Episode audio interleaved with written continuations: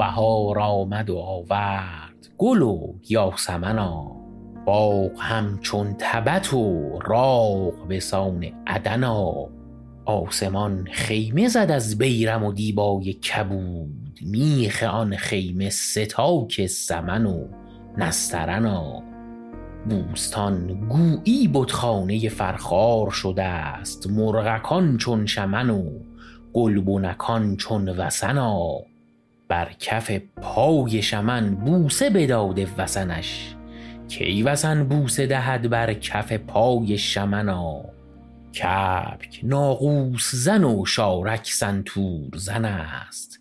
فاخته نایزن و بط شده تنبور زنا پرده راست زند نار و بر شاخ چنار.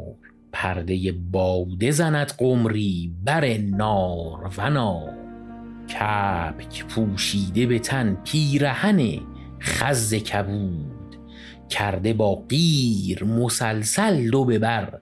پیرهنا پوپک پیکی نامه زده اندر سر خویش. نامه گه باز کند گه شکند بر شکنا فاخته راست به کردار یکی لعبگر است. در فکنده به حلقه مشکین رسنا. از فروغ گل اگر اهرمن آید بر تو از پری باز ندانید و رخ اهرمنا. نرگس تازه چو چاه زغنی شد به مثل گر بود چاه ز دینار و ز نقره زغنا. چونک زرین قدحی بر کف سیمین صنمی یا درخشنده چراغی به میان پرنا. وان گل نار به کردار کفی شبرم سرخ. بسته اندر بن او لختی مشک ختنا. سمن سرخ به سان دو لب طوطی نر که زبانش بود از زر زده در دهنا.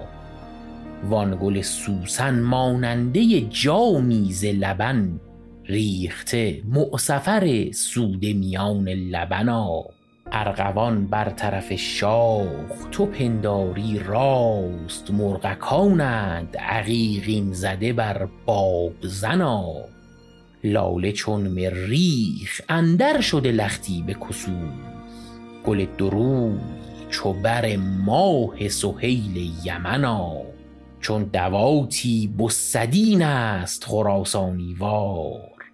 باز کرده سر او لاله به طرف چمنا ثوب عتابی گشته سلب قوس قزح. سندس رومی گشته سلب یاسمنا سال امسالین نوروز طربناک تر است. پار و پیرار همی دیدم اندوهگنا این طربناکی و چالاکی او هست کنون از موافق شدن دولت با بوالحسنا.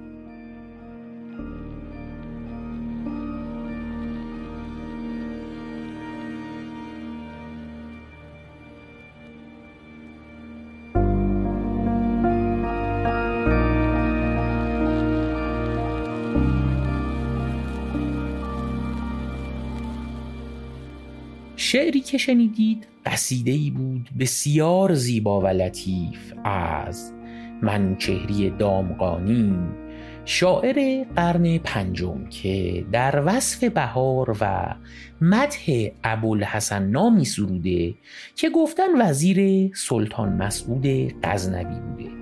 ولی جالب اینه که فقط بیت آخرش می‌رسه به مدح و یا بقیه شعر گم شده یا شاعر به همین یک بیت بسنده کرده.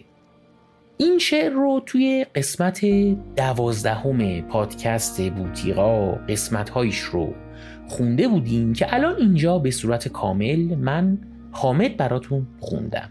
این شعر در وزنی سروده شده که حافظ از این وزن بیشترین استفاده رو کرده در اشعارش و غزلیات بسیار زیادی حافظ داره توی این وزن که در اون قسمت بوتیقا یعنی قسمت دوازدهم در مورد اون قضیه مفصل صحبت کردیم که اگر بیشتر دوست دارید بدونید در این مورد اون قسمت رو پیدا کنید و گوش کنید.